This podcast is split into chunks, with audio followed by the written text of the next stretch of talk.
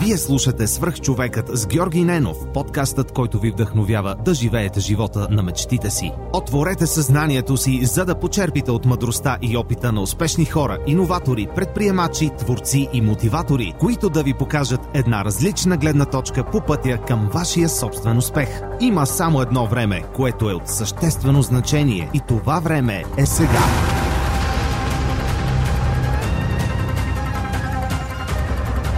Здравейте, приятели! Преди да започне днешното интервю, искам да ви споделя един имейл, който получих наскоро от Иван Найденов. Здравей, Георги! Пише ти за първи път. Доста харесвам подкаста ти. Открих го преди половин година и съм много доволен от това.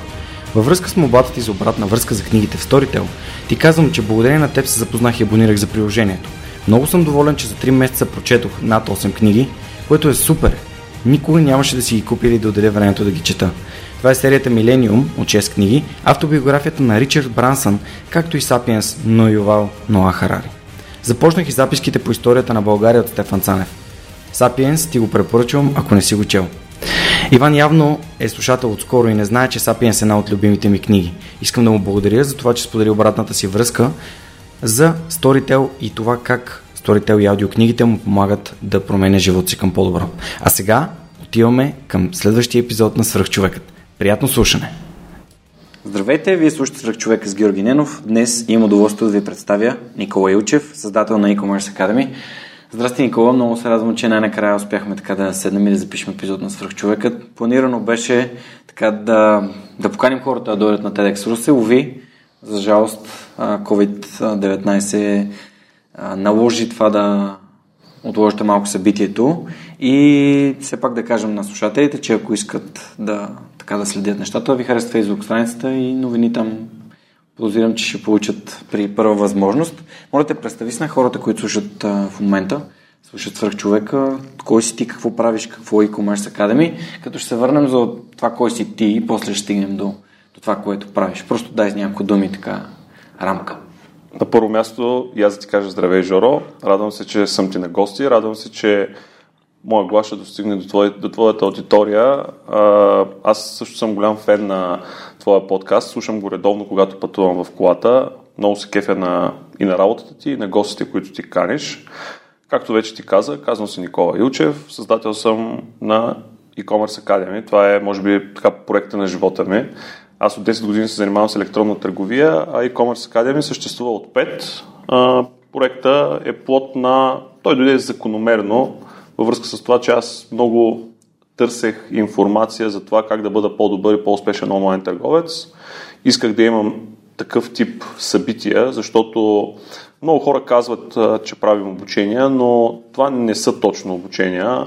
Събитията, събиранията, които правим, аз го наричам Community Building Business, защото ние създаваме общество, което му е приятно да се събира заедно, харесва да, да посещава тези събития, да обменя информация, идеи, знания.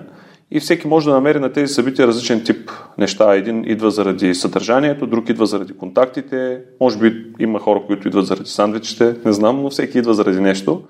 Но това е наистина community building дейност, която създава общество, общество от онлайн търговци, които помагат един на друг, развиват се заедно, развиват се един друг и, и всъщност по този начин и знанието расте и те успяват по- повече да бъдат по-успешни в, в бизнеса си и в продажбите си. Това е целта на академията. Яко. Всъщност, когато бях в Руса миналата година на вечери за дневници, когато бях поканен от градоред, тогава Миро и Деси споменаха за теб.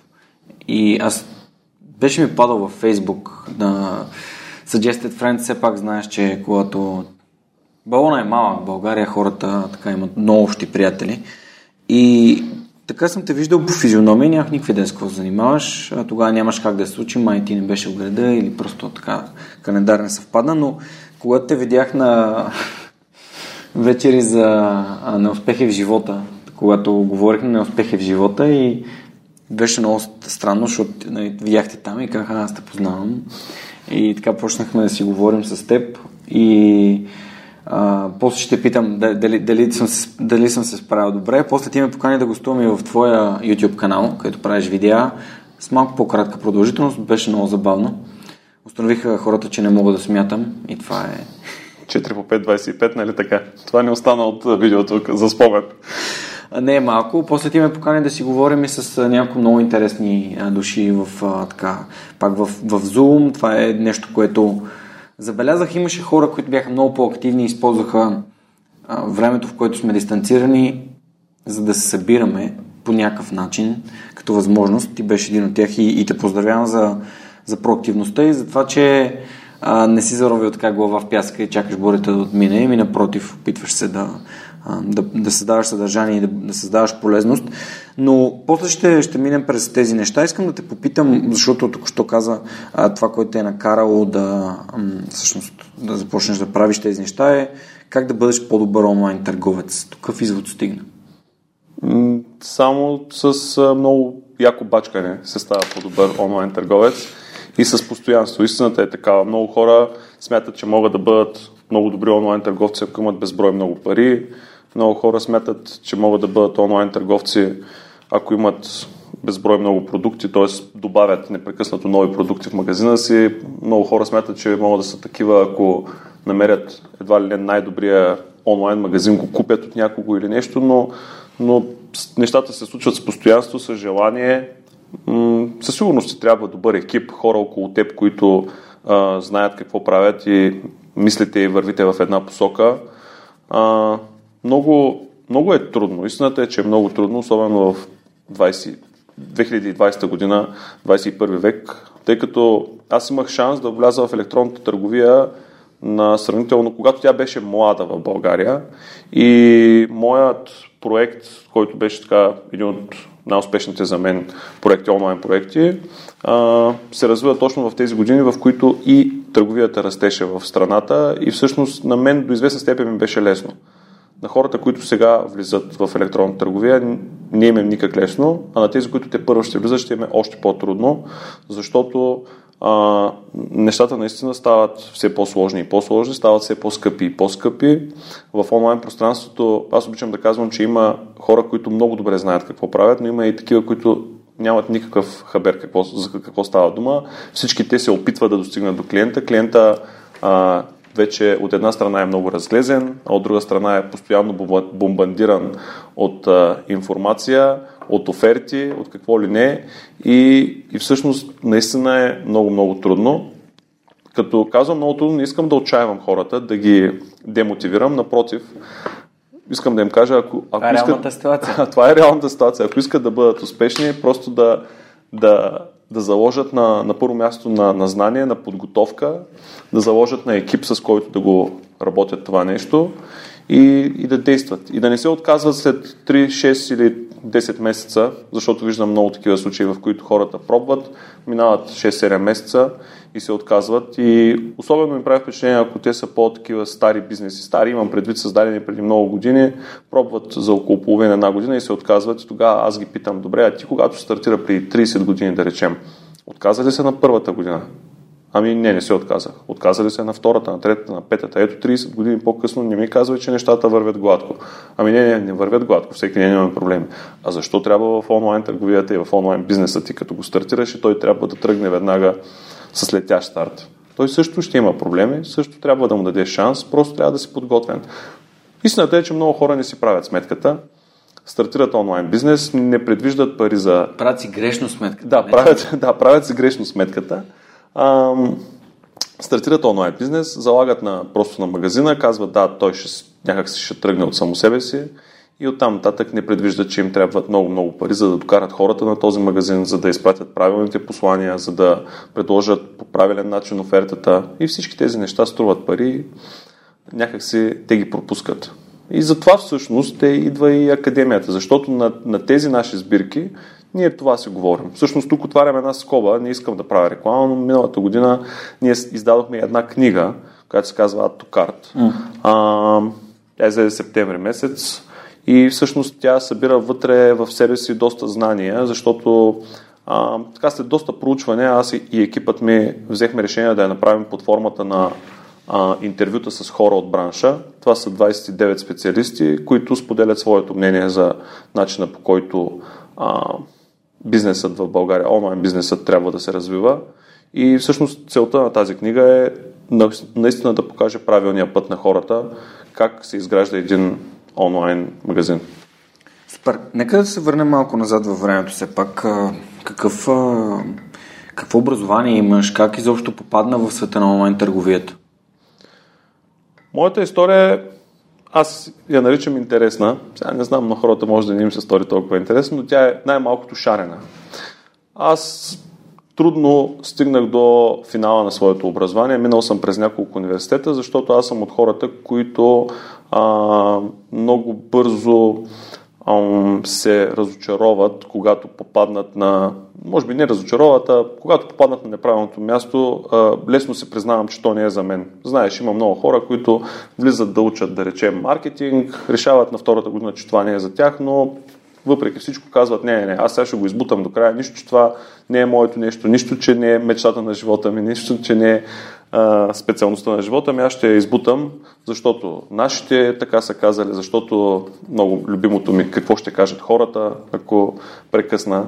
И така, аз минах през няколко университета, докато намеря своето нещо и знаеш какво се случи. Аз намерих своето нещо, то, то много ми харесваше, а, учих го със страшен кеф, работех същото нещо в този период и докато завърша, живота ми се промени, той се преобърна на 180 градуса и всъщност аз завърших, инженерна специално съм завършил, пожарна безопасност защита на населението, абсолютно диаметрално противоположна на а, онлайн търговията, но а, така се промениха нещата в живота ми, че аз тогава бизнесът, който работех, всъщност фалира и а, тук ще отговоря на въпроса как влязох в онлайн търговията. Историята е много интересна.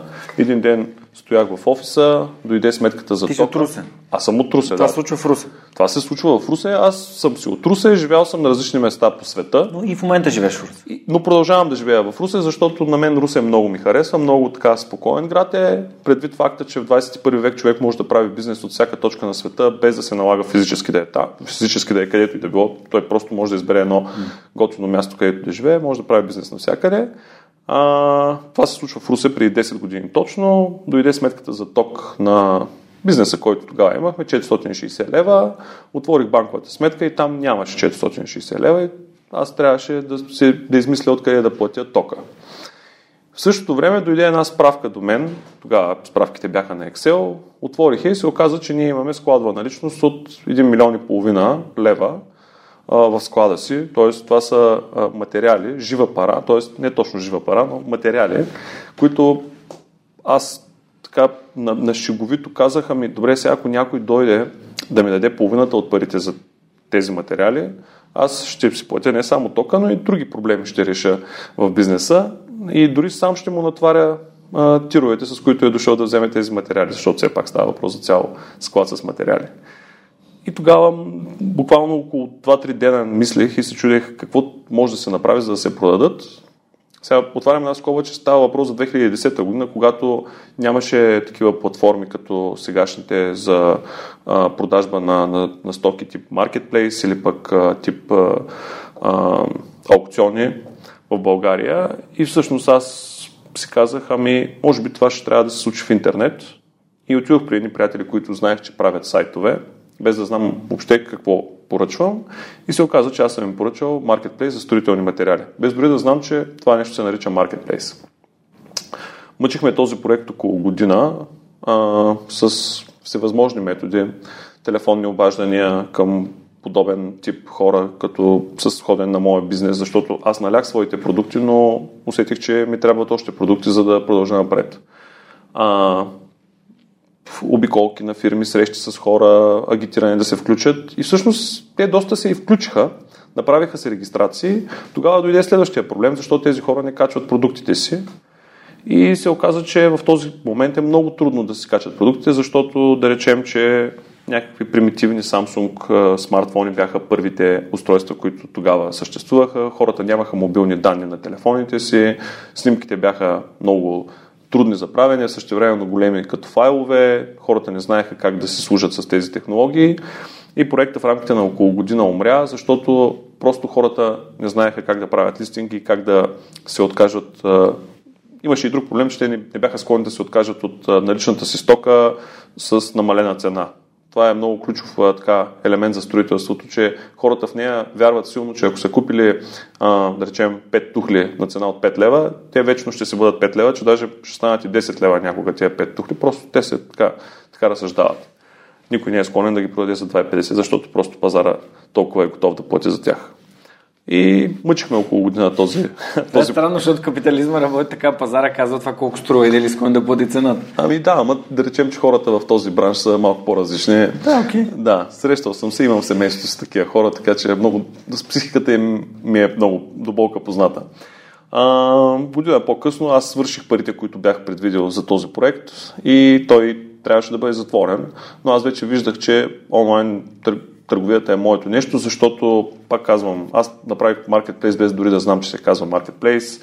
Изпратих го на приятели за да направят uh, юзабилити тест, без да знам, че това нещо се казва юзабилити тест. Тоест аз ги помолих да минат по целия сайт, да нацъкат бутони, да ми кажат дали всичко работи, дали всичко разбират. И нали, такива неща, които uh, на по-късен етап разбрах кое, кое, защо се прави, как се прави, но тогава не знаех.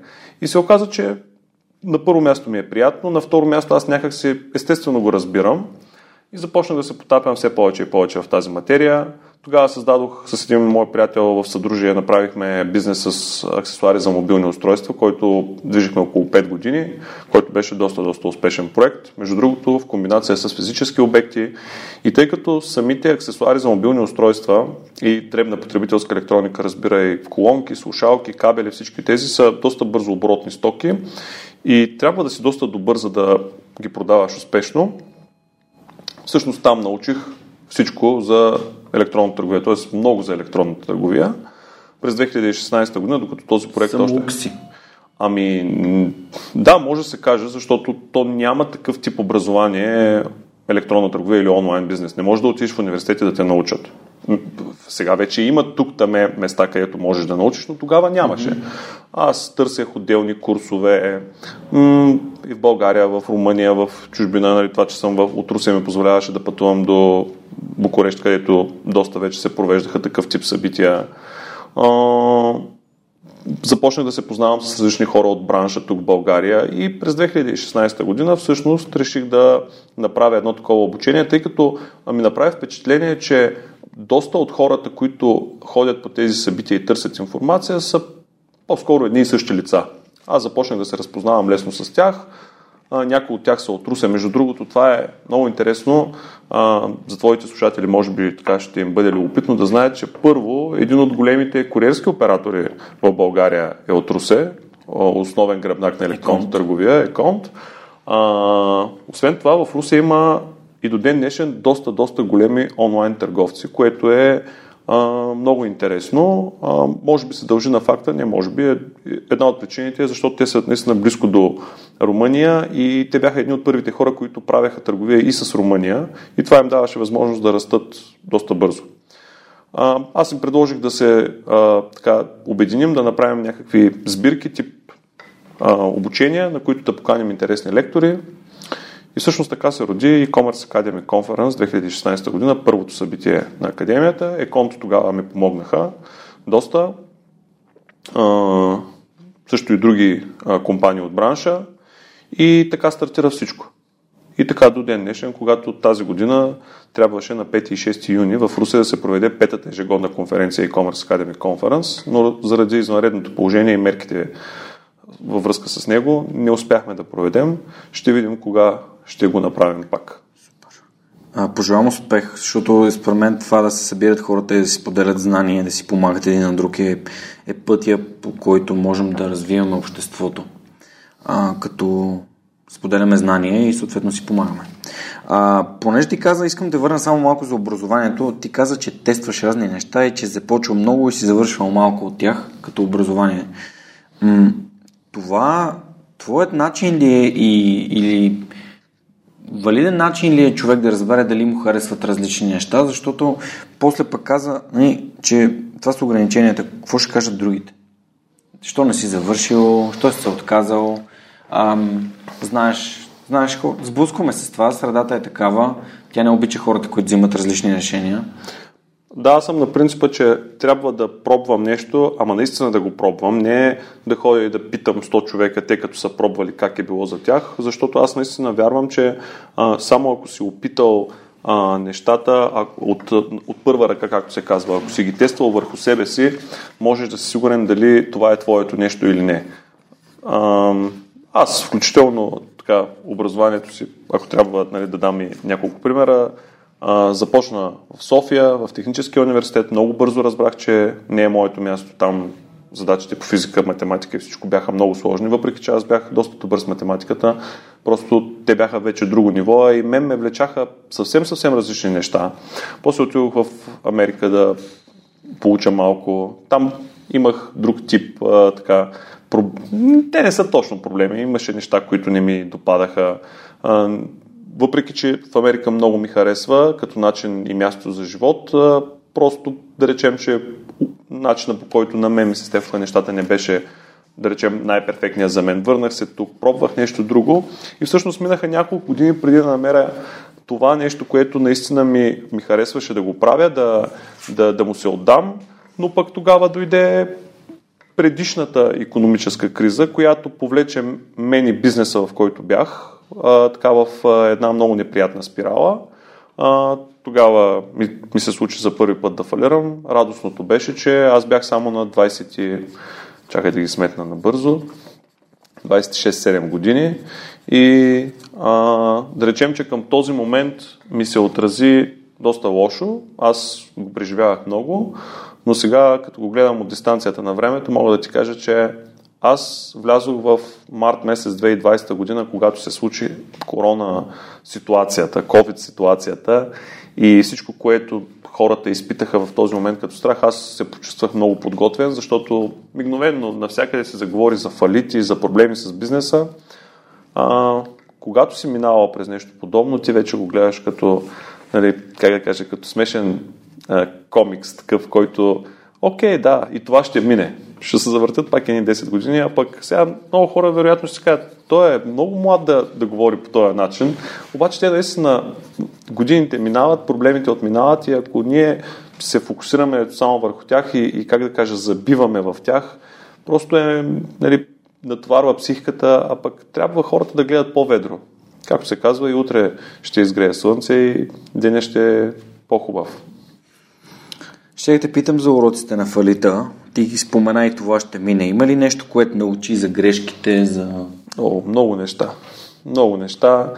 Всъщност, това да фалираш не е просто а, идва ден, в който не можеш да си плащаш сметките, а, идва ден, в който спираш да си плащаш сметките и тогава започват е, да те преследват и банки, и любимите на всички частни съдя изпълнители и хора, на които имаш да даваш пари. Също времено ти имаш да събираш пари от много хора.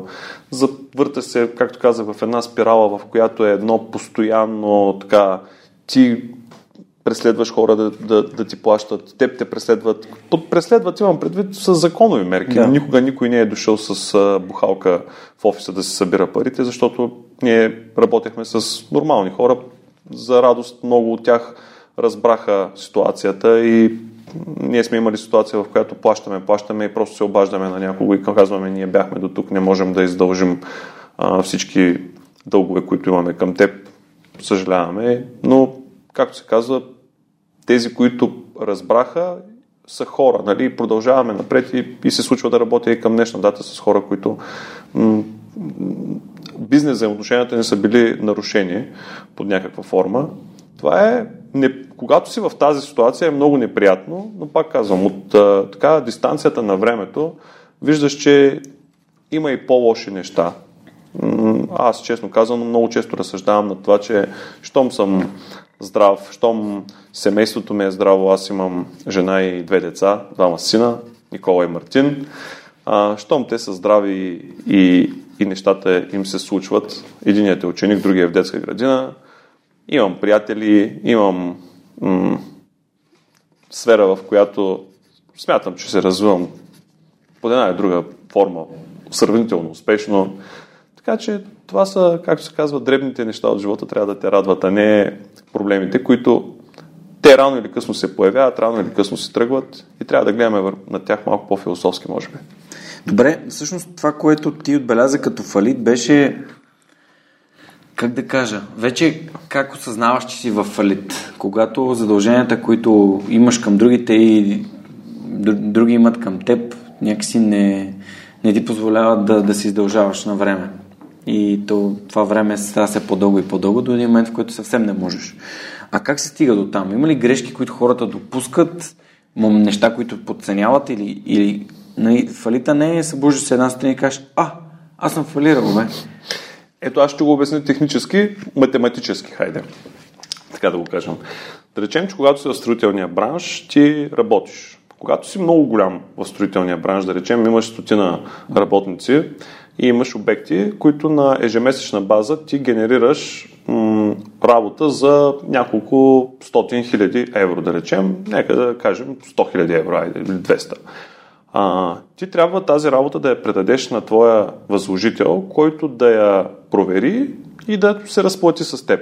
Когато ти я предадеш, ти не спираш да работиш, ти продължаваш да работиш, той проверява.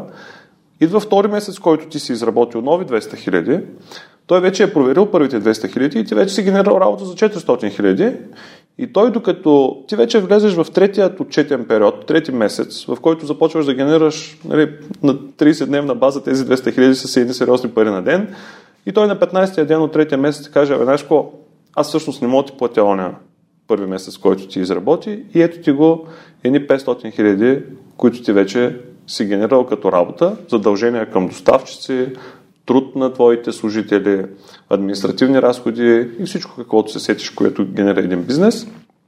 И всъщност ти не можеш да, да платиш тези пари, не можеш да ги вземеш от него, защото, както на по-късен етап, така на едно място ми казаха, а, нямахте никакъв шанс вие строителните бизнеси, защото ние им даваме пари, примерно да построят фабрика, пък те си купуват Мерцедес с тях. Но това, нали, това да кажем, че не, не всички така, при всички така се е случило. А, и ти в един момент си минус 500 хиляди, защото всъщност, хайде да минус 450, защото 50 от тях са всъщност твоята печалба, да речем. И ако не може да я прежалиш, а, какво се случва с другите? Ти от някъде трябва да ги извадиш, за да ги дадеш.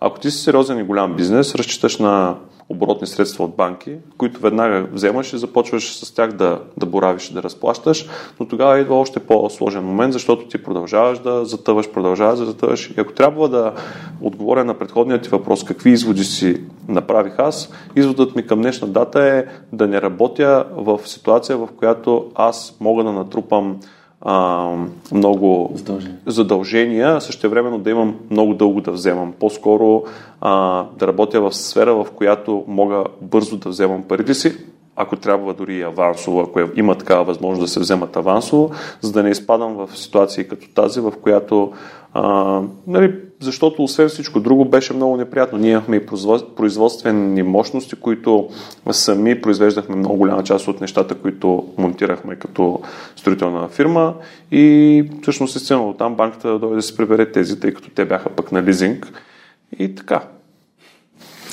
И това отива към следващия ми въпрос. Ти много добре описа какво е предприемаческия риск. А много хора не, не мислят за предприемаческия риск. А не го мислят в контекста на, на задълженията, които трябва да имаш, защото отложените плащания водят неминуемо до там. И, и може би в България вървува една такава стигма, че ти ако имаш бизнес, ти си страшен, ти си си шеф, а парите валят а, и не си дават сметка именно за това, което ти описа. Именно, че това да платиш на хората ти зависи от това дали другите ще си изплатят на, на фирмата ти. А, много ми е така, много ми е странно, когато някой започне да, така да вече, бидейки от другата страна на барикадата, а, не като служител, ами като човек, който трябва да генерира как а, е много, виж го шефа, той пак нали, ще си, си купи по-хубава кола, ако аз работя повече, но истината е, че шефа поема риска ти да, като стане COVID, ти да получаваш заплатата, да бъдеш осигуряван на парите, за които сте се разбрали. Като тук това също е, имаме много да говорим там, но това е друга тема. Та, предприемаческия риск за теб лично, научил ли те на нещо? Нали? Това, това, което ти каза е достатъчно да има. Има ли още нещо, което пропуснахме за него?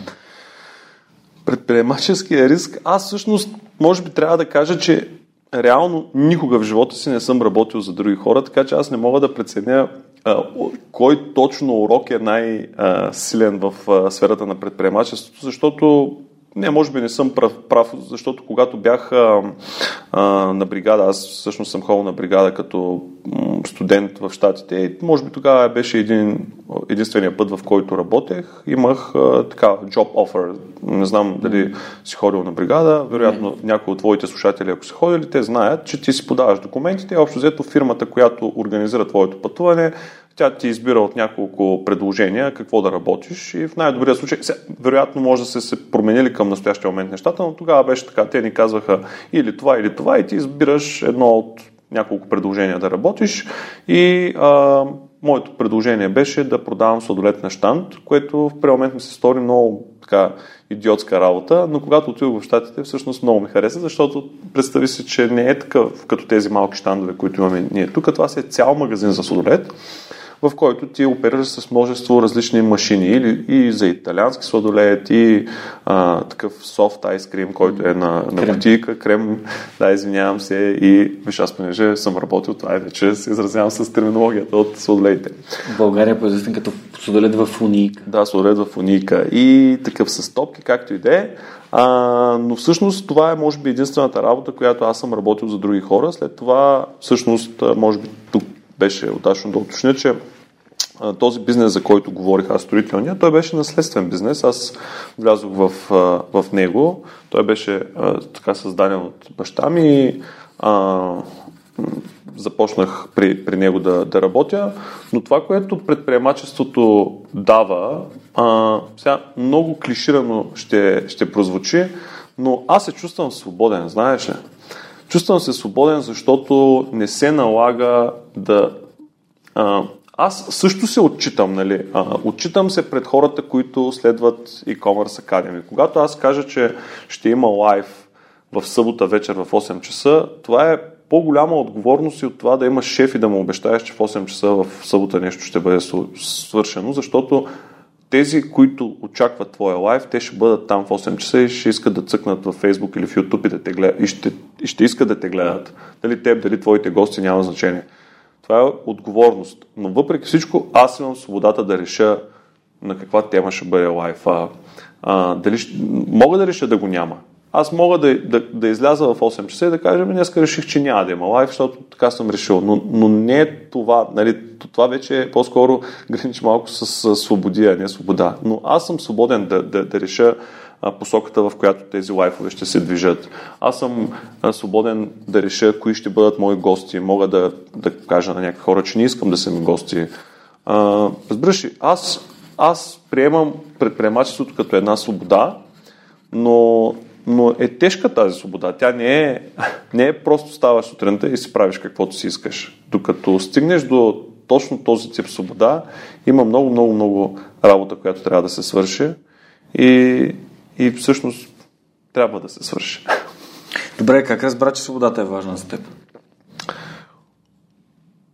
Ми сравнявайки живота си и това, което правя с това, което много други хора правят, а, просто на, на мен това ми харесва. Не мога да кажа, не, не съм сигурен дали има такъв момент, в който разбрах, че свободата е много важна за мен, но аз осъзнах, че това да да нямам шеф на главата, да нямам а, такъв тип отчетност, която непрекъснато под някаква форма трябва да се прави. А, може би не това, не тези са най-важните неща, но а, виж, когато се предприемач, а, м- зададе ми труден въпрос, знаеш ли? Сега малко така Не знам, се опитвам. свободата ми е важна. За да. Ами, Виж, честно казано, вероятно и свободата е а, нещо, което всеки сам а, определя, дава дефиниция за себе си. Не, за един свободата е наистина да работи от 8 до 5 и след това в петък в 5 часа никой с нищо не го занимава до 8 в понеделник и той да има един съвсем свободен уикенд. Знаеш ли, че аз не си спомням да имам свободен уикенд и знаеш ли, че аз а, имам непрекъснато пререкания с жена си, която ми казва, че не съм добър баща, че не обръщам достатъчно внимание на синовете си и сега от една страна аз съм много свободен и мога да реша да си правя когато си искам, каквото си поискам, обаче по някой път се чувствам виновен, защото сина ми казва, тате, айде да ходим да ме учиш да карам колело без помощните колела, а пък аз точно в този момент довършвам някаква обработка на някакво видео и, и трябва да избирам между свободата да пусна, нали, в кавички свободата да пусна видеото и свободата да отида да го науча да кара колело. И, и всъщност тя е един друг вид свобода, която просто нали, не, не е тая свобода, която хората най-общо си представят. Не, не знам, всеки наистина определя по собствен начин а, дефиницията на думата свобода, но, но свободата за мен е наистина да съм. А, аз имам свободата във всеки един момент да, да откажа да бъда партньор с някой или пък да завися от някого. Истината е, че всъщност това, това е така, аз не завися от никого. Свободата да правиш собствените си избори. Да, свободата да правиш. Виж, аз много обичам да казвам, че аз имам свободата да правя каквото си искам, обаче от една книга научих, че за да можеш да правиш това, което искаш, първо трябва да направиш това, което трябва да направиш. Това е книгата Седемте закона на богатството на Бен Бенсън която между другото горещо препоръчвам на твоите слушатели. А, тя малко на български е преведена неправилно, защото uh, The Seven Laws of Wealth Mm-hmm. А wealth не е точно богатство, там изобилие, изобилие по-скоро, да. И всъщност той говори за това как се правят пари, но той говори за това как човек, когато стигне до някакво ниво, не, просто когато стигне до някакво ниво, винаги трябва да връща на тези, които имат по-малко от, от него, как трябва да спазва дисциплина в живота си. И всъщност аз в тази книга прочетох това изречение. За да можеш да направиш това, което искаш да направиш, първо трябва да направиш това, което трябва да направиш. Аз бех извадил такъв цитат от една нова книга на Брайан Трейси за това, че ам, за да постигнеш нещо, трябва първоначално да, да, да осъзнаеш каква е цената, коя цена трябва да платиш и да си готов да я платиш.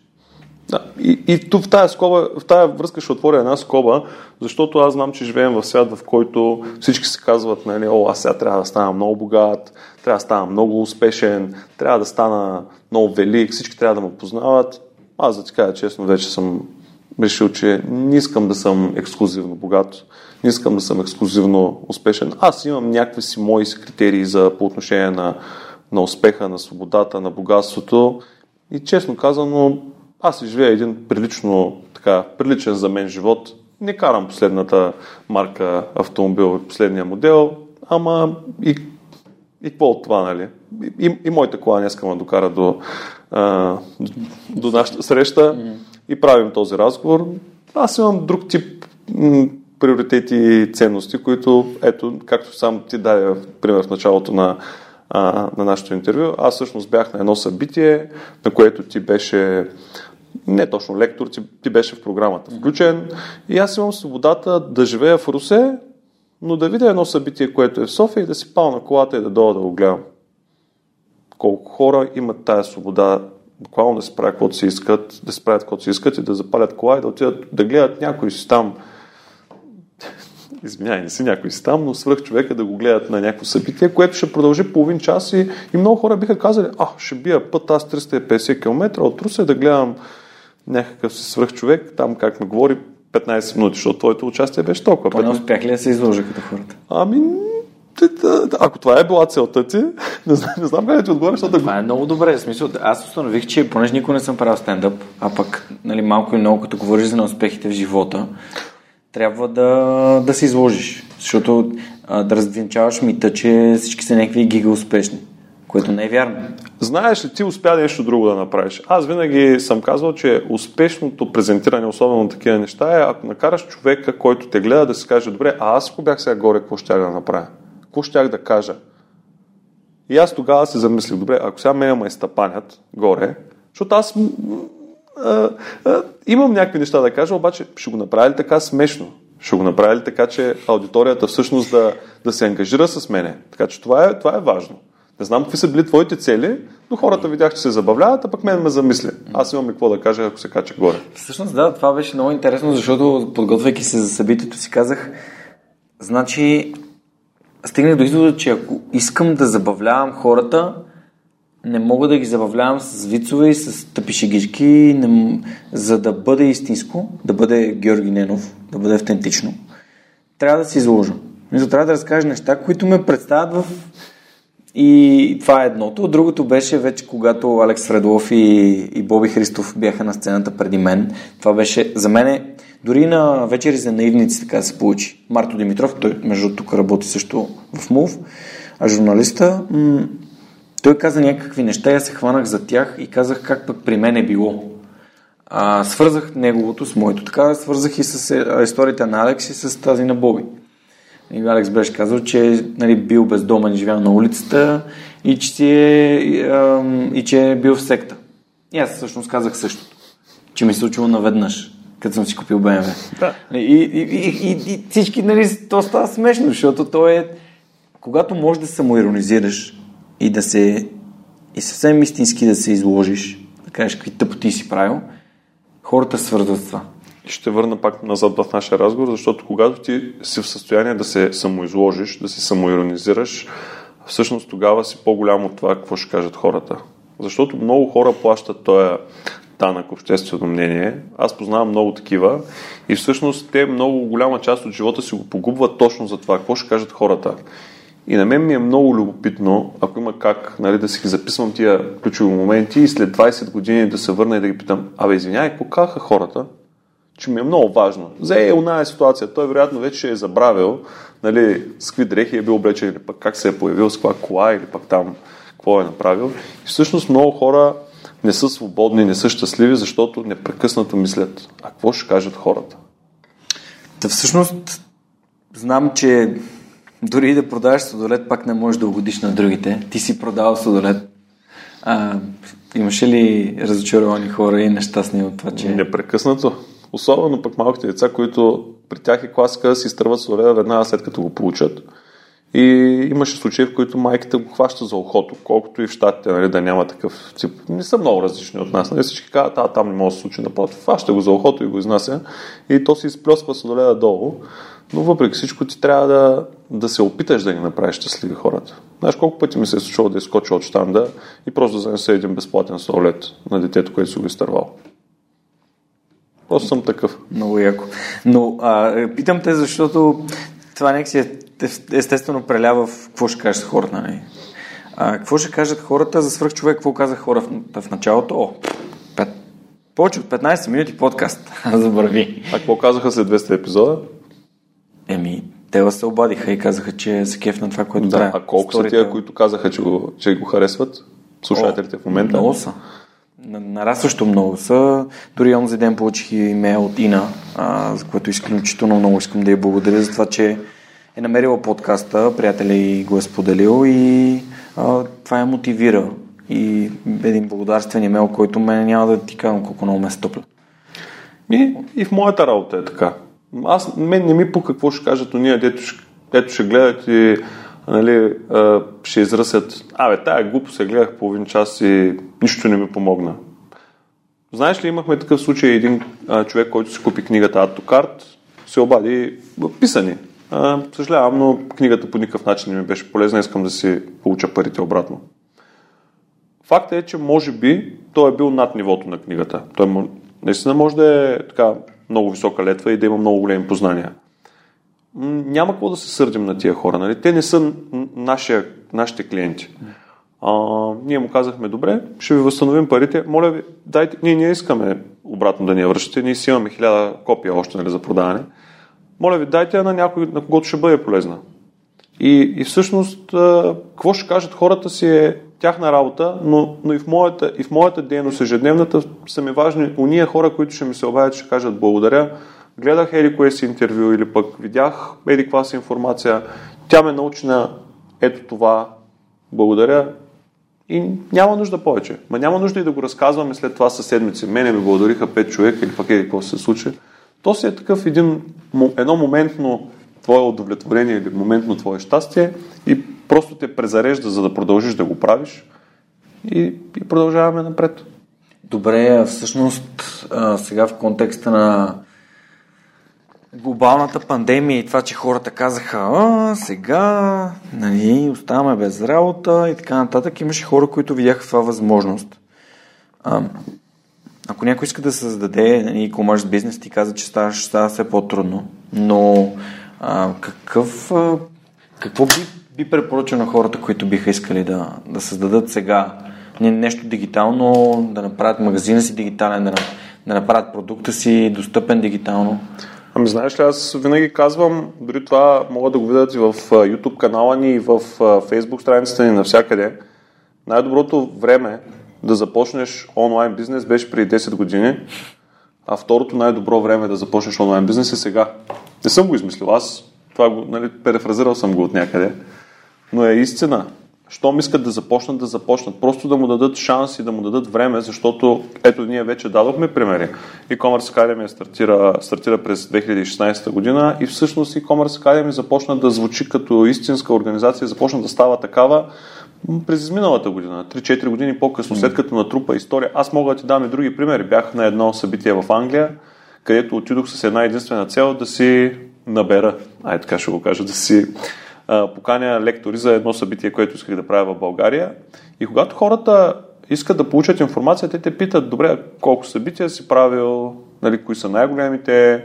Искат да разберат, че ти имаш някаква история. Ако си просто един човек, който е, му е штукнал да направят събития, те няма да дойдат да, да работят с теб, защото ако това е първото нещо, което ти правиш, вероятно има шанс да се провалиш. Може да не си а, обмислил нещата добре, може да нямаш аудитория, може да няма нали, достатъчно лектори, които да дойдат, но когато ти им кажеш, ами да, аз съм правил 50 събития, това е петата ни година, имаме един, два, три много успешни формати, които от година на година растат и хората виждат в теб истински човек, нали, истинска фигура, истински организатор и това им вдъхва респект и те идват да работят с теб. Същото е и с подкаста Свръх човека.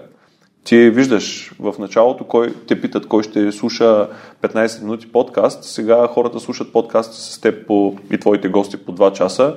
И най-накрая, като свърши интервюто и те казват, ама това ли беше само 2 часа ли? Аз искам още 2 часа да слушам. Така че всичко идва с натрупване. И тези, които искат да започнат онлайн бизнес, да го започнат, просто те имат така нервите и, и, и, и мотивацията не само, но и а, така да, да го пушват напред и а, дори да, да а, може би грешката идва от там, че много хора казват, ето аз зарязвам всичко и започвам онлайн бизнес. Не, не го прави. Ако, ако можеш да си го позволиш, ако имаш финансовата възможност, направи го. Но ако нямаш, почни го като странично занимание.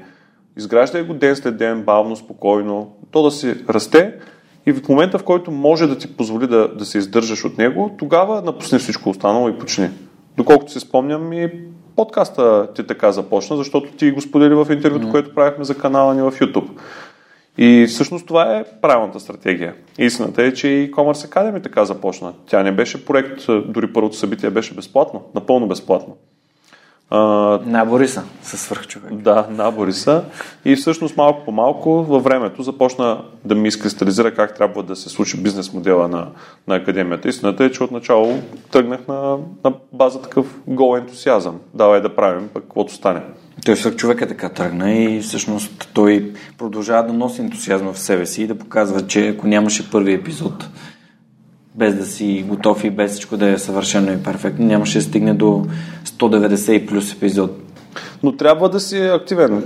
Между другото, много се радвам, че ти повдигна малко по-рано въпроса за това с измаредното положение, защото аз ам, наистина взех решение много бързо, че трябва да се прави някакъв тип съдържание през цялото време, защото аудиторията на академията вероятно има нужда, защото много от тях имат трудности, особено тези, които, да кажем, че влязоха неподготвени. Истината е, че в онлайн търговията на 13 март 2020 имаше много подготвени хора, имаше хора, които бяха там, но нямаха добра подготовка и дори да са получили трафик и поръчки, не, не бяха подготвени да ги обработят. И имаше една така трета група, които бяха тотално неподготвени, т.е. при тях се получи абсолютен срив. Но аз взех решение, че трябва да намерим формула и начин да поддържаме духът на тези хора висок и дори ти се включи в тези живи предавания, които правехме. От, те започнаха още от 17-18 и бяха чак до 6 май, до Георгиев ден. Тогава, тогава ги приключихме. Месец и половина ние всеки ден в без събота неделя, всеки делничен ден в 3 часа имаше лайв, в който с разни интересни гости коментирахме дали сме давали съвети, дали сме коментирали различни теми, няма значение. Хората бяха ангажирани, гледаха, който е успял да се вземе полезно, се е взел, който не, не ни по какво ще кажат хората. Всъщност това, което ми направи много силно впечатление е, че ам, хората, които мрънкат нали, покрай самата пандемия, мрънкат още повече. Защото хората, които успяват, нали, правят някакви проекти, ги будат напред, за тях обстоятелствата не са пречката. А, те са предизвикателство, но всъщност отговорността е наша, твоя, моя. А, този проект да се предвижва напред. Дали е чрез съдържание, дали е чрез да търси хора, партньорства и така нататък. Така че м- просто беше едно отражение на нормалното, но в някакъв много по-силен вид. А, е, точно сега ще да правя бизнес дигитален, не, то стана пандемията и така нататък. И пак, може би трябва да сме честни и да кажем, че не трябва да виним хората. Mm-hmm. Всеки е не, такъв, не, не ги виним, какъвто показваме е. им други, Да. други начини. други Защото други... истината е, че аз съм сигурен, че и ти си така, но и аз съм така. Въпреки, че се занимавам с много неща, аз също си имам някакви така а, идеалистични проекти, които съм си наумил в даден момент да реализирам. И един от тях също беше планиран сега за, за март месец. И не, че не можеше да се случи по време на извареното положение, просто а, и аз, не, нали, като всички други хора, понякога търся извинения за някои неща да ги отлагам. Отложих го с 2-3 месеца, казах си, нека ще изчакаме тук извареното положение да мине. А, но, но, но пък, що се касае до основните проекти, такива като e-commerce Academy, такива като аз участвам в някои други интересни начинания, не съм ги спирал нито за минута. И това, което ти каза, да, тази а, криза, то, това извънредно положение подейства като, даже би го нарекал като ускорител за много, за много бизнеси и показа кои, са, кои хора са истински и кои, на, кои, на кои може да се разчита. Аз, между другото, го видях по отношение на партньорствата си, които изградих в годините, защото а, писах още на 16 март на всички си партньори да им кажа, че може би събития няма да има. Тогава, между другото, трябваше да се случи едно така сравнително мащабно турне на книгата в 11 града. Бяха запазени дати, зали, много голяма част от тях бяха платени. А, колата ми беше натварена с всички рекламни материали и всичко. Ти така дойде вкъщи, като записахме. Така ли беше? Да. Забравял съм. Е, то беше отдавна. То беше е. отдавна, да, пък аз вече съм възрастен. А, та мисълта ми е, трябваше да има турне и аз трябваше да го отменя и написах на партньорите, ами вижте, няма да има турне, вероятно това, това събитие може би ще отпаднат, не знам.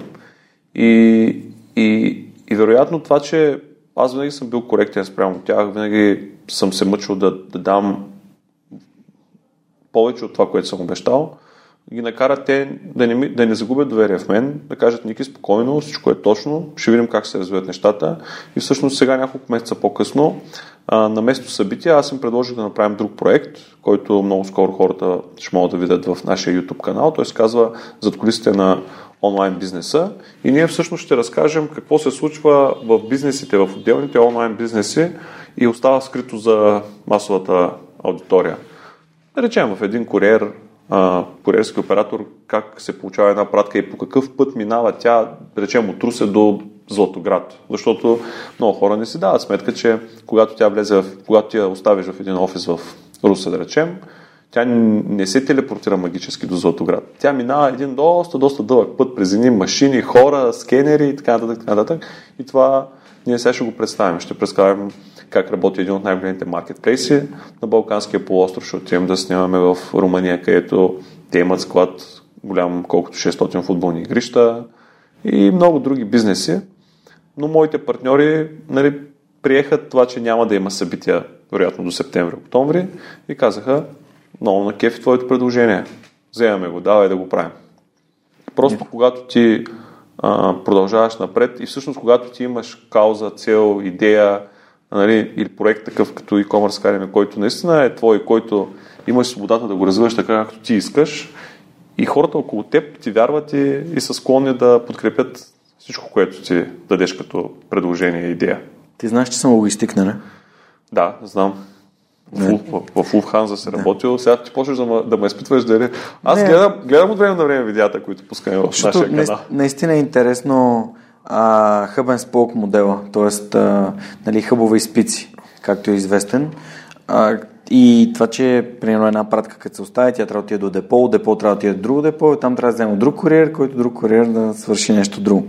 А, просто а, исках да, да, се, да си покажа, че ги разбирам ти неща. Добре. Защото някой Обаче каже хората DHL, DHL не, не, не взимат куриери, същия куриер не идва при тебе. Но хората не го знаят това и, и, и, и има неща, които наистина остават скрити. И честно казано, в нашия бизнес има една такава нагласа.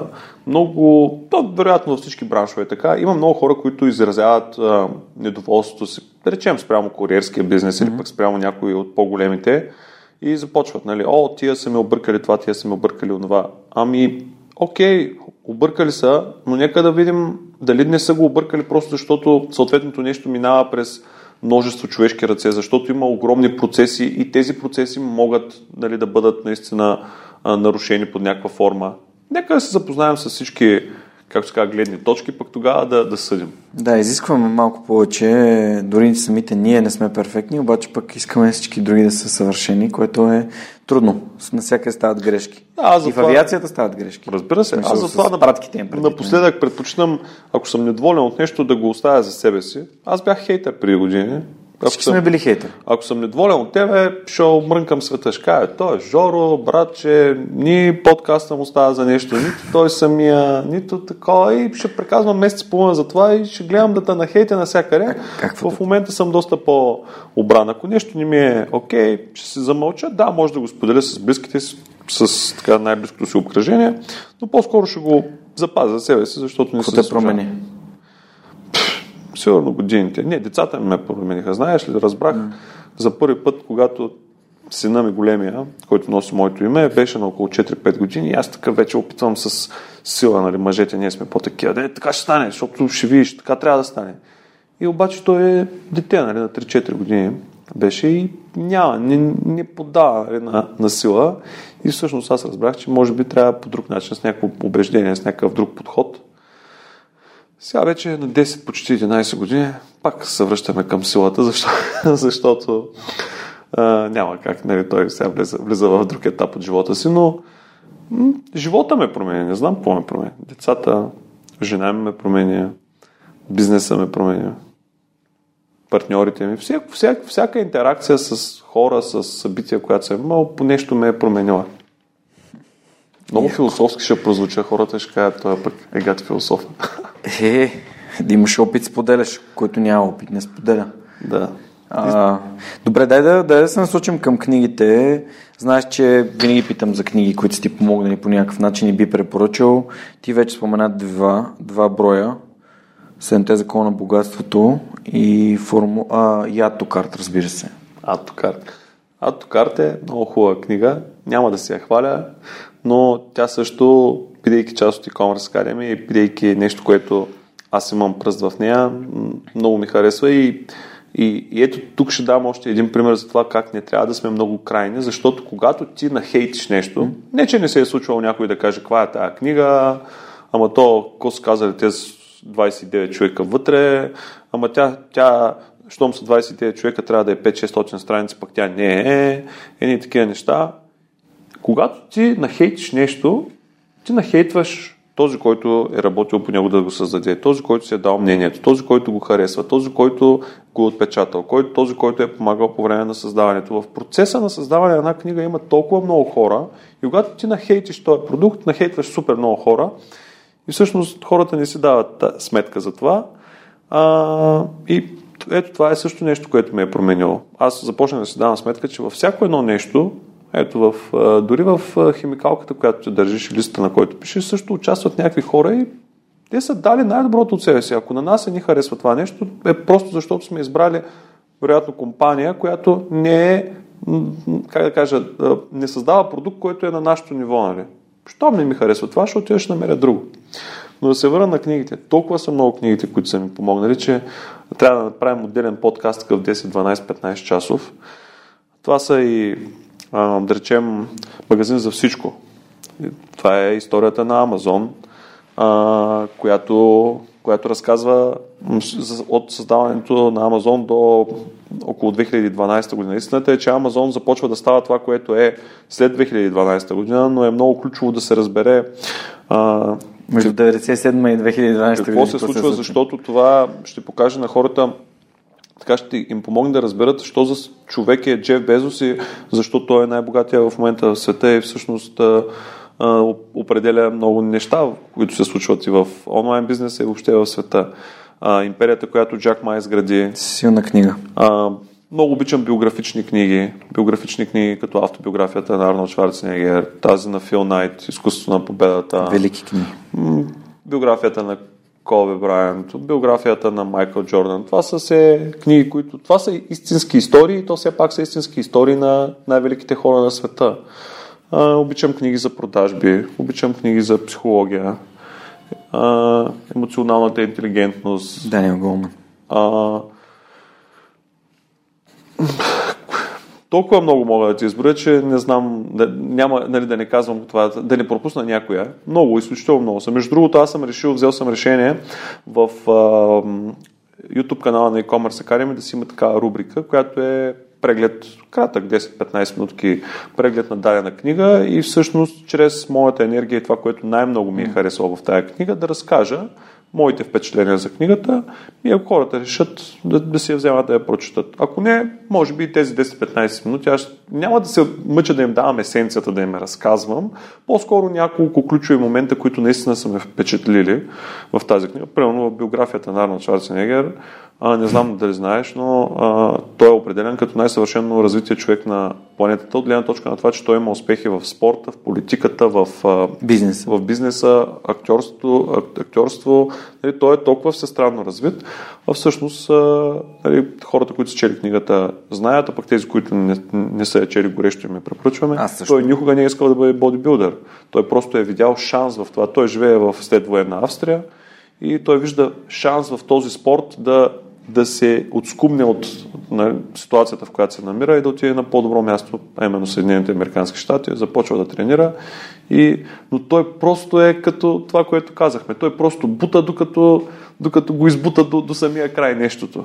Ти знаеш какво казва? Имам много любим цитат на Арнолд и той е не можеш да се качваш по стълбицата на успеха с ръце в джобовете. Точно така.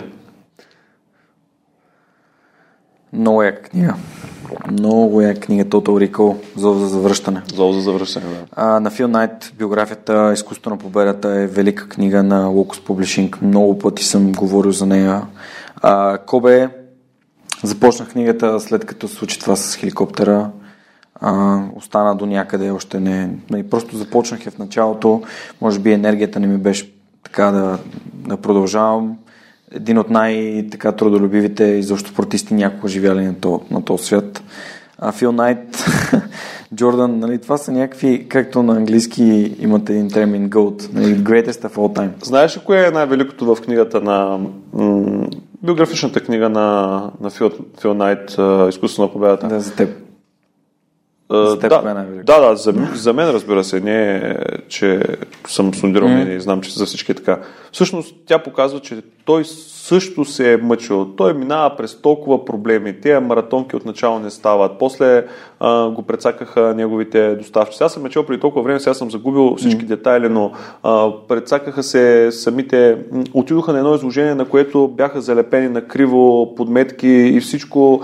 И всъщност обаче хората почнаха да правят поръчки, почват да правят поръчки при него и казват, да, да, ма ние сме работили с вас, така че знаем, че ще бъде всичко наред. И всъщност това показва как ако ти си коректен, ако ти работиш, ако ти постоянно буташ напред, както вече казахме, и партньорите ще ти вярват, и, и клиентите ще ти вярват, и, и той също е имал проблеми с банки, с кредити, с какво ли не, но продължава напред. Той е а, абсолютно истинско доказателство а, нали, за това, че а, може от нулата да достигнеш до бранд такъв с размерите на Nike, ако си постоянен, ако, ако не се предаваш и в крайна сметка нали, не знам защо не искаш ни разговор се така върти около това, но не ти по какво мислят хората, защото и покрай него е имало много хора, които откажи се, какво се занимаваш, какви маратон, какви 5 лева, нали, но той продължава напред, защото си е неговото нещо и защото го кефи. Абе, някакси отвътре от разговора из, излиза една така сентенция за личния бранд. Това името ти, репутацията ти, кой си ти, правиш ли нещата, интегритета, правиш ли нещата, за които говориш. А, как да го развиваме? Знаеш ли, аз когато започнах да правя e-commerce Academy, не исках да асоциирам, не исках да включвам името си. И съм си мислял много пъти защо. Причината вероятно беше този фалит, с който започнахме разговора, защото все пак това повлия върху мен под някаква форма и аз се притеснявах, че може би ако започна да придобивам някаква популярност, ако моето име започне да се върти насам на там в общественото пространство, общественото пространство, силно казвам, нали? аз не претендирам да съм някакъв популярен, но да речем, че ме познават някакви хора и някой може да каже, ето какво ще кажат хората. Някой може да каже, да бе, ама той, той не е успял в живота. Той има фалит. Нали? И там ни проблеми назад във времето. Но истината е, че колкото повече се развиваше академията, толкова повече аз не можех да избягам от нея. И много често съм чувал хора, които казват не събитията на e-commerce Academy, не друго, а казват, въпреки че те си имат различни имена, различни формати, но всичките казват, това са събитията на Никола, събитията на Никола Илчев, и така си се запази. Как да го развиваме? Не мога да дам някаква универсална формула, но на, на стария принцип продължавайте напред, бъдете, присъствайте на максимално много места, бъдете себе си, бъдете автентични. Между другото, това е много важно да си автентичен и не да се опитваш да се харесаш на хиляди хора, да се опиташ да се харесаш на 100, ама те да са твоите хора. Те, които ще те следват, независимо какво се случи. И аз сега също много съдържание произвеждам за различни канали, различни медии много така идват хора при мен и викат, да бе, ама твоите видеа имат по 500 гледания. И аз казвам, да бе, ама това са уния 500 човека, които, с които аз искам да се говоря. На мен не ми трябват стотици хиляди гледания. Първо, че продуктите и съдържанието, което аз предлагам, не е за стотици хиляди, то е за много ограничен а, кръг хора.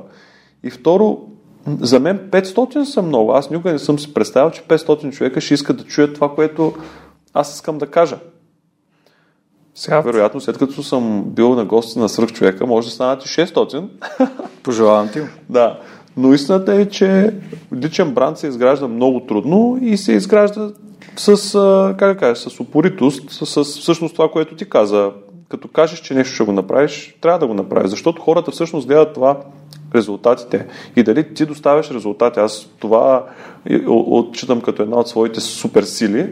Аз просто доставям резултати. Ако аз ти кажа, че на 15 септември ам, ще има събитие, което ще бъде така, така, така и то ще бъде полезно, независимо какви коронавируси и какво ще има, аз ще го направя. Хайде сега, с коронавируса не дадох добър пример, защото все, все пак държавата забрани събитие. Но моите партньори, да речем, знаеха, че по време на месец май, докато все още не беше ясно какво точно ще се случи, аз вече започнах леко по леко под, подготовка и подгрявах за събитие на, на 5 юни. Е, за жалост не ни позволиха. Всъщност, не знам дали знаеш и дали своите слушатели знаят, че когато отпуснаха така почти всички мерки, всъщност остана забраната за провеждане на обучения, симпозиуми, в България така се наричат симпозиуми, официалният термин не е конференция, а симпозиум и други обучителни а, мероприятия, събития, остана забрана. Тоест, за много хора е по-важно да има отворени заведения и ресторанти, и барове и кафета, отколкото да има обучителни мероприятия, на които хората могат да научат нещо. Не, опра... не, не опреквам никого, просто да. констатирам. Да, само да кажа, че в ерата на социалните мрежи цифричките и лайкчетата всъщност объркват хората, защото така доста четкат егото. И това, че видеото ти има 10 гледания, може да доведе при теб един човек, който обаче да ти бъде фен, партньор, клиент. Всичко, той може да е всичко за теб. А, докато ако имаш 100 хиляди хихикащи си човечета, това може да не значи нищо. Така че да, естествено има някаква степен на конверсия в дигиталния свят. Винаги има, но ти не знаеш, никога не можеш да знаеш, а и ако не направиш видео с 10 харесвания, няма да направиш видео с 20, няма как да знаеш как да направиш видео с 30, с 40 и така нататък. Аз имам един приятел, който точно това казва. Всеки у себе си има едни 200 видеа, които трябва да извади на показ, за да почне да, стане, да става добър. Аз съм на около 170-80, така че съм близо до тия 200, оттам нататък вече ще видим как ще, ще се развиват нещата. Супер. Никола, защо ме избрахте да съм лектор на TEDx Рус? TEDx Рус е много, не, не само TEDx Рус, а TEDx като цяло е много интересен формат и той а, показва нагласата на обществото към различни неща. А, не знам как другите TEDx-ари, TEDx-ари са хората, които правят TEDx събития. Само едната скоба, ако искаш, ще отворя за слушателите, да им кажа, че между TED и TEDx има разлика. Едното е големият формат, там между другото първо не може да отиде кой да е, не може да отиде как да е, а TEDx е мъничко локално събитие, да речем, че TEDx може да се направи дори в начално училище, примерно Вела Пискова, някоя си, пример, някоя си, да си направят TEDx Вела Пискова или, примерно, някой университет, TEDx Софийски университет, да речем. Или TEDx LBG. Да. И а, там вече а, самата организация се поверява на, на първо място на този, който минава се през лиценз. Също ще отворя една скоба да, да разкажа. А, човек като мен, или всъщност който идея, може да кандидатства в TEDx през такава application form, в който попълва кой е, защо е, с какво се занимава, какви са идеите му, защо иска да вземе TEDx лиценз, какви теми са му интересни и би включил в тях.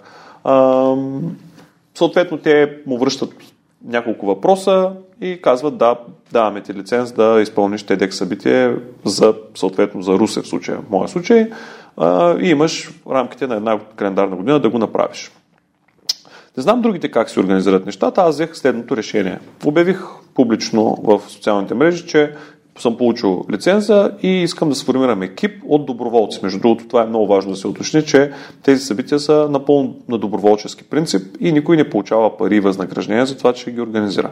Всъщност, това е събитие от комьюнитито, от обществото за обществото и се прави на принципа на излишъка. Тоест аз имам излишък от време и енергия и искам да дам нещо на обществото и се хващам да го организирам. В екипа влязоха 15 на човека, които абсолютно доброволно взеха решение да участват. И аз им предложих по темите, които, не, може би единствената така посока, която аз давам като а, лицензополучател е това, че предварително обявявам кои ще бъдат темите. В нашия случай това бяха образование, технологии и предприемачество. Разбира се, неща, които ме вълнуват мен. А, събраха се 15 на човека, направихме екип и а, започнахме да обсъждаме кандидатури на хора, които биха били подходящи за всяка една от тези теми. А, ти до известна степен си популярен човек в дадени среди, а, правейки този свръхчовек подкаст, всъщност ти постигаш много неща, променяш животи, мотивираш много хора да действат. сега няма да обсъждам нали, всичко, което ти правиш, но получи се предложение да, да бъдеш включен а, ти беше, между другото, една от водещите така, а, фигури. А, много хора гласуваха за теб, т.е. от мини екипа, който ние създадохме. И така взехме решение да те поканим. Разбира се, а, сега ще издам една малка тайна, че аз, м- имайки опита от това да правя e-commerce Academy, между другото, а, когато ми даваха лиценза за TEDx, изрично ме помолиха да дам а, така, декларация, да декларирам писменно, че няма да обвързвам по никакъв начин TEDx с e-commerce Academy и да се опитам да преливам авторитет от uh, единия бранд към другия, разбира се от техния към моя, тъй като те са много по-голям формат. Uh, но аз имам едно такова правило, че работя и на сцената на e-commerce Academy специално за съдържанието, излизат само хора, които съм виждал вече как говорят, как се държат пред хора. И всъщност причината да дойда да те гледам на това събитие, което вече обсъдихме, беше това, че аз наистина исках да видя кой ще се появи на сцената, защото е, много, защото е много важно. Защото си представи как ще вляза 100 човека в тази зала и когато аз правя нещо, искам да го направя истинско. И ще вляза 100 човека в тази зала, 100, защото такъв е формата на TEDx и има ограничения в броя на хората, и те трябва да, да, да бъдат, как да кажа, днес да изпитат една емоция и накрая на деня да се тръгнат заредени с енергия и, и нали, трябва да има някаква цел събитието, а не просто да има събитие. Mm. И аз исках да видя кой ще говори и въпреки, че вече те бяхме поканили вече, те се казва, бяхме направили оговорката, аз а, исках да съм сигурен, че, че, че, че, че това, което ще, ще получим е това, което очакваме. Нали, това, The real кое... thing. The real thing, да. А, не знам как щях да реагирам, ако не ми беше допаднало и трябваше да, mm. да вземем друго решение, но, но това си ми е някакво мое си изкривяване. Аз съм го приел като а, така, основна, основен начин на работа. Аз трябва да видя човека как, какво поведение има и дали ще изправи, изпрати правилни послания. Много се радвам, че зачерпнах темата, защото всъщност ти споделяш за нещо, което за мен е изключително важно в свръхчовекът, а именно това да когато имаш изградена платформа, когато имаш изграден бранд, когато имаш изградено доверие на хората към теб, ти си а, лидер на мнение. И като лидер на мнение ти трябва да знаеш на кого прехвърляш това мнение. Тоест, а, това, което... А, по същия начин, както работи това да прехвърляш от TEDx към e-commerce Academy и това, което те си ти помоли да не правиш, а също работи и с хората. Ако аз съм изключително успешен, разпознаван човек, който има, хората имат високо мнение за него. И Степанче до мен е човек, който каже, той е страхотен и той има хиден адженда или има скрити намерения, както се казва на български, използвам термина, който а, е много вероятно аз да загубя. Аз това съм го правил. Аз тази грешка съм я допускал. Свързал съм хора, които уважавам безкрайно, които са постигнали много, с човек, който е измамник и не осъзнавайки това, в последствие нямаш очите да излезеш с пред тия. Имахме такъв случай, т.е. не такъв случай, няколко такива примера, когато правихме, направихме първоначалния списък за хора, които евентуално можем да поканим на TEDx Русе, се появиха няколко имена, за които просто хората гласуваха, ами да, ама той има малко противоречива слава, противоречива репутация, нека да не да не го канем, за да не рискуваме с, с него. И много хора отпаднаха. Да, вероятно биха били интересни, вероятно биха привлякли доста внимание и много хора биха платили билета и биха дошли на събитието, но ние не знаем какво ще се случи и дали посланията, които те ще изпратят, ще бъдат адекватни и затова взехме решение да не ги канем. Яко. А всъщност от списка на, на лекторите Крис Захариев е гостувал свръхчовека, а, Жоро Къдрев от Имая е гостувал свръх човека. А, Майя Донева, разбира се. Познавам Свилен, интервюрал съм го в, в кариера за теб. А, и аз също го познавам а, от Ескрел. Така че, общо взето, хората, лицата са познати. Другите които, другите, които не спомена, са не по-малко качествени. Мен много ми е жал, защото бяхме поканили няколко човека, които трябваше да пътуват от Холандия, от Америка, специално за Венци. нашето събитие. Да. Венци. А, но коронавируса така ни изигра лоша шега, а и не съм сигурен, че аз от тук нататък и екипът ще имаме а, как да кажа, желанието да, да ги накараме тези хора да дойдат от другия край на света а, и да участват, защото представи си как Венци, който между другото, тук това на скоба ми е личен приятел, един от най-големите ми приятели а, от много години. А, аз не мога да си представя как ще го помоля. Той няма да ме откаже, той ще дойде и да речем ще се получи втори локдаун, в който той няма да може да се пребере през семейството си. Той сега има мъничка дъщеричка и тогава вече, както се казва, какво правим. Нали? И, и аз не мога да си позволя да поставям особено приятелите си в такава ситуация. Така че а, ще се лишим от много качествени лектори, но ще се мъчим да правим събитието през септември. Все още нямаме конкретна дата. Върти ни се нещо в главата, но ще се опитаме да изпреварим втората вълна на коронавируса. Но има тук нещо, което много важно трябва да се отбележи и трябва да, да го знаят всички. А, тези събития до голяма степен са емоция. И а, ние не можем да сме сигурни и когато и аз обмислям събитията за, на e-commerce Academy, аз не мога да съм сигурен, че хората ще се чувстват супер комфортно, приятно, обградени с други стотици хора, които се мутаят и ще изпитват толкова хубави емоции, както до сега. И от тази гледна точка много е трудно да вземеш решение дали да направиш подобен тип събитие или не.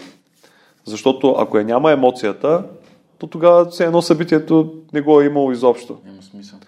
Защото всички могат да чуят ти как говориш в твоя подкаст, хората, които изброи, могат да... Те могат да бъдат виртуални гости в дома ми сега, но съвсем друго е да ги видиш на живо, да в, както се казва, в почивката на кафе паузата да размениш две-три изречения, да, се, да вземеш от техния заряд, от тяхната мотивация и, и нещо да се случи, нали, нещо в теб да се отключи. Но сега дали ще има тая емоция след... Четох едно изследване, една статия на една американска организация, която казва най-тежко ще бъде от тук нататък на хората, които а, правят събития, живи събития, защото точно това хората няма да се чувстват толкова комфортно и да бъдат толкова а, положително, емоционално заредени, когато са там. Те ще се мъчат да пазят дистанция, нали, не дай се Боже някой да кихне, вече ще стане много притеснено на всички. И така, ще видим какво ще се случи с събитията. Стискам палци да го има. Аз наистина съм трогнат, защото не защото съм кандидатствал, именно защото сте ме, сте ме избрали и сте ми гласували това доверие, което за мен е много ценно и ми показва, че се движи в правилната посока. Добре, ам... има ли нещо, което пропуснахме и което би искал така да, да споделиш от към твой опит, а, нещата, през които си преминал? Нещо, което, примерно, не съм се сетил да те питам. Знаеш, че няма сценарий свръх човекът, винаги е напълно автентичен, непринуден разговор, в който си говорим за нещата, които ни интересуват. Ми, аз не бих казал, че сме пропуснали нещо а, ние сме достатъчно публични. Ако сме пропуснали нещо, което е интересно на твоите слушатели, те лесно ще открият мен, теб, ще зададат допълнителни въпроси. Между другото, това ми се случва често в e-commerce Academy. Хората се притесняват да задават въпроси и в живите ни предавания, или пък а, в живи събития, след което ми пишат на лични и аз отговарям на всички. Между другото, Въвел съм си го като принцип, сега надявам се хората, които чуват да не злоупотребят с това, но аз се мъча да отговоря веднага на всички, защото съм на принципа, ако не отговоря веднага и го забатача като въпрос, просто после няма да се върна към него, ще забравя или пък той ще потъне в фида, както се казва. А, винаги отговарям на всички, винаги гледам да съм полезен, защото всъщност това е в основата на моя бизнес. Ако аз съм полезен и аз ако помогна на хората, когато те имат нужда от мен, после те ще ми помнят, когато аз имам нужда от тях. Т.е. когато направя хубаво събитие или пък когато пусна следващия продукт, те ще се възползват от него. Това, което може би ми се иска да кажем накрая е, че това, което и по-рано споменахме, ако вие сте в бизнес, имате желание да създадете някакъв дигитален продукт или пък да продавате продукти в онлайн среда, не, в никакъв случай не се демотивирайте от това, което казах, че е сложно, че е скъпо, че изисква много усилия. Напротив, положете ги тия усилия, защото електронната търговия и дигитално, дигиталният бизнес, защо, няма да го нарека дигитален маркетинг, защото много хора използват а, онлайн търговия и дигитален маркетинг като синоними, а пък те не са. Но това да се развиваш в онлайн среда, в дигитална среда е толкова динамично и толкова интересно и толкова предизвикателно, че то те променя и всъщност дори вие да се провалите в бизнеса, който правите онлайн, а, това няма значение, защото вие ще сте много по-различен човек а, след 5-10 години, а, точно заради това, че сте в тази дигитална среда и тя е толкова динамична и всъщност ще бъдете по-различен и аз смея да твърдя по-добър човек, само защото сте се докоснал до, до този до този свят. И ето тук идва и, може би, още един отговор на въпроса какво те промени. Това, че съм в дигиталната среда и това, че срещнах толкова много интересни дигитални хора, които, да речем, че в предишния си живот, то не е предишен живот, но в предишни периоди на моя живот не съм имал възможност да се докосна до тях и да, да се променям благодарение на тях. Бърз въпрос. Аз съм много голям фен на коража и съдейки по това, което ти ми споделяш в последните часи и половина, почти. Ти говориш много за, за тестовете, за проби грешки, за опитвания, такъв тип неща. Това ли е нещо, което масово липса на хората, за да, за да успеят? Началото, първата крачка, първата стъпка. Често е тя, да. Често е тя, често обаче и цялостната нагласа. Много, пак се връщам, искам да, искам да завършим с това, че плащаме данък обществено мнение и непрекъснато какво ще кажат хората, абе какво казаха хората. А, опитваме се да слушаме другите, без да обръщаме внимание на това, което ние искаме. Чуваме как някой се е провалил, чуваме как някой м- не е успял, не е постигнал това, което е искал, загубил е много. А пък всъщност най-важни сме си ние и ние да вървим напред и да, ни е, да, да, да се чувстваме ние окей. Okay. И може би заради това хората не правят първата стъпка, защото ги е страх и те като другите да не се провалят и, и тогава пък тия другите да им кажат, абе, той се провали. А пък всъщност всеки провал ни води към, към нещо ново. Аз вече няколко пъти разказах, но искам и на теб да ти кажа и на твоите слушатели какво ми се случи на 13. Аз всъщност не бях в България на 13 март, когато така извънредното положение се случи. И когато се почнаха да затварят граници, летища, аз не бях в България. А, наложи ми се да се променя полети, да, да се пребера, защото, често казвам, жена ми започна да ми звъни притеснена, можеше да се окаже така, че ще хърти съм някъде из Европа и няма да мога да се пребера при семейството си, обаче аз много бързо осъзнах, че този бизнес с събитията няма да го бъде. Поне няма да го бъде следващите 2, 3, 5, 6 месеца. И, и казах, ей, от понеделник ще почваме нов бизнес. Тоест ще почвам нов бизнес, защото тя си има друга работа, ама ние като семейство, аз като почвам нещо ново и заедно го почваме. Заедно го почваме, нали? Ние сме заедно в този кюб. А, и тя каза какъв е. И аз казах, а, чакай, днес е петък, до понеделник има толкова много време, ще го измисля. В неделя тя ми зададе въпроса, и какъв е този новия бизнес, де че го ползва, почваме. И аз пак и казах, ами виж, то до утре има цяла една вечер, нали, цяла една нощ, така че не ме пресирай, ще го измисля. Истината е, че в понеделник се събудих и вече имах някакви идеи какво да се прави в този период, докато и събития не могат mm. да се провеждат и де-факто моят бизнес трябва да е на пауза. И го направих, но, но на мен, аз съм вече опериран от страх, опериран съм от притеснение, опериран съм от а, наистина това, което ще кажат хората. И това, което липсва е точно тия няколко неща. Хората не трябва да имат страх. Най-лошото, което може да се случи е да, да не успеят, но да научат много. Другото, което може да се случи е да позагубят малко пари, ама когато загубят пари, всъщност осъзнаят, че пък и парите не са най-важното и ако те са най-важното за теб, то тогава твоята ценностна система е сбъркана, а не Абсолютно. А не друго. Супер. А, този цитат много ми хареса, че може да не успееш, но ще научиш много. А, последен въпрос, както винаги на всеки епизод. Ако можеш да се върнеш назад към себе си, колко назад би се върнал, какво си би си казал? Не искам да се връщам назад към себе си. Ми, няма какво да си кажа, честно казано. Не, не съм сигурен, че във въпросът ти вероятно се крие а, какво бих си казал, за да се променя или пък нещо друго да направя. На мен си ми харесва всичко такова, каквото е. Честно казано, м- м- мислил съм, разсъждавал съм на подобни теми. Дори скоро ми задаваха въпроса, добре, какво би направил, ако знаеш нали, какво ще се случи по време на извареното положение, какво би си казал, за да си помогнеш нещо, да успееш, нали?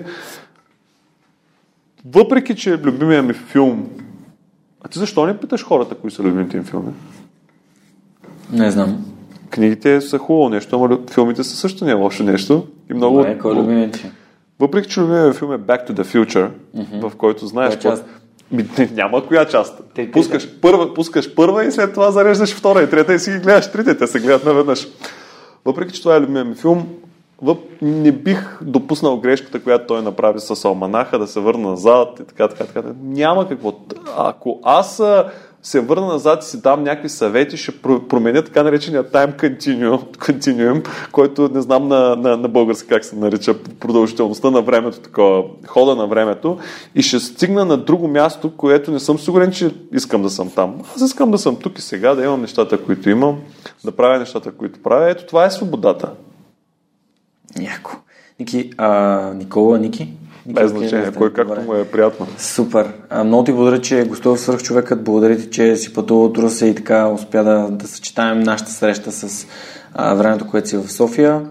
Надявам се наистина да събитията да се върнат, защото вярвам, че през събития, през нови запознанства, през среда, не те питах за средата, но мисля, че стана ясно, че за теб средата е много важна а, се случват хубави неща. Искам да те поздравя тебе, Деси, Миро и всички готини хора, Емилиан и Антон, трапезата, всички мега яки хора в Русе, които, които блъскате конт за това, че ви ударят гръб и ви помагат а, да, да, да правите неща, които развиват средата на място там. Аз минал, миналото лято просто бях изключително впечатлен от, от града и от хората и от начина, по който бях посрещнат и, а, и нямам търпение да се върна при вас за събитие. Обещал съм още миналата година, обещах, че ще се върна. А, ето, че трябваше да се върна април месец, но това съдбата така имаше други планове. А, продължавайте се така и ако някой от слушателите ми е в Руси и не е чул за, за градоред, за нещата, които вие правите със сигурност, а, го моля да ми пише, за да ви, за да ви свържа и а, съответно да можете да, да си помагате заедно да се вдъхновявате, мотивирате и общо взето да, да движите обществото напред. Благодаря на всички, които останаха с нас тази седмица в Свръхчовека. Знаете, всеки, всеки вторник, ако този епизод ви е харесал, може да го споделите с приятелите си, абонирайте се за Свръхчовекът и а, ако имате каквато идея обратна връзка, искате нещо да изподелите на мен, на Никола или каквото прецените, винаги може да ми пишете. Ще се радвам да получа вашите имейли, да им го отговоря лично, както винаги. Това беше всичко от нас и до следващия вторник. Чао, чао! Този епизод достигна до вас благодарение на усилията на екипа и подкрепата на дарителите на свърхчовекът. Автор и водещ Георги Ненов, аудиообработка Радослав Радоев, креатив Анелия Пейчева, маркетинг Ана Мария Ангелова, консултант Неда Борисова, както и все по-големия списък с хора, които подкрепят свърхчовека, за което съм им безкрайно благодарен. Георги Малчев, Симона Дакова, Павлина Маринова, Ивайло Кенов, Даниел Гочев, Йордан Димитров, Христо Христов, Теодора Георгиева, Ясен Михайлов, Любомир Киров, Ралица Куманова, Анна Андонова, Емин Мола Ахмед, Ивайло Христов, Атанас Деневски, Марин Митев, Николай Василев, Александър Силгиджиан, Емилиан Николов, Нели Димитрова, Енчо Боев, Андрей Грозданов, Димитър Парушев, Джанер Кафеджи, Маргарита Труанска, Йордан Василев, Райко Гарков, Александър Гейне, Живко Тодоров, Борислав Сандев, Галин Стефанов, Деница Димитрова, Атанас Атанасов, Бисер Вълов, Мария Дилова, Християн Стоилков, Даниел Гошев, Яни Джуров, Богомила Трайкова, Асен Цветков, Яна Петрова, Георги Генов, Юлиана Андреева, Мирослав Желещев, Иван Игнатов, Радислав Данев, Катерина Апостолова, Коста Атанасов, Боряна Георгиева, Надежда Гешева, Ивайло Янков, Ивайло Стефанов, Тодор Петков, Константин Спасов, Невена Пеева Тодорова, Силвина Форнаджиева, Борислав Дончев, Павлина Андонова Иванова, Цвети Тотева, Камен Стойков, Радослав Георгиев, Помен Иванов, Лиляна Берон, Христо Бакалов, Кирил Юнаков, Пламенка Матева, Кристиян Михайлов, Ели Спасова, Александър Гиновски, Мирослав Моравски, Николай Маринов, Никола Томов, Георги Ордонов, Александър Куманов, Евелина Костадинова, Мирослав Филков, Мартин Ангелов, Даниил Петков, Стани Цветанова, Румен Митев, Нетко Христов, Иван Белчев, Синди Стефанова, Марин Петков и Мартина Георгиева. Хора, благодаря ви. Напомням, че в момента в който станем 100, ще си направим едно огромно парти, за да го отпразнуваме. Всичко най-хубаво за тази седмица и до скоро. Чао!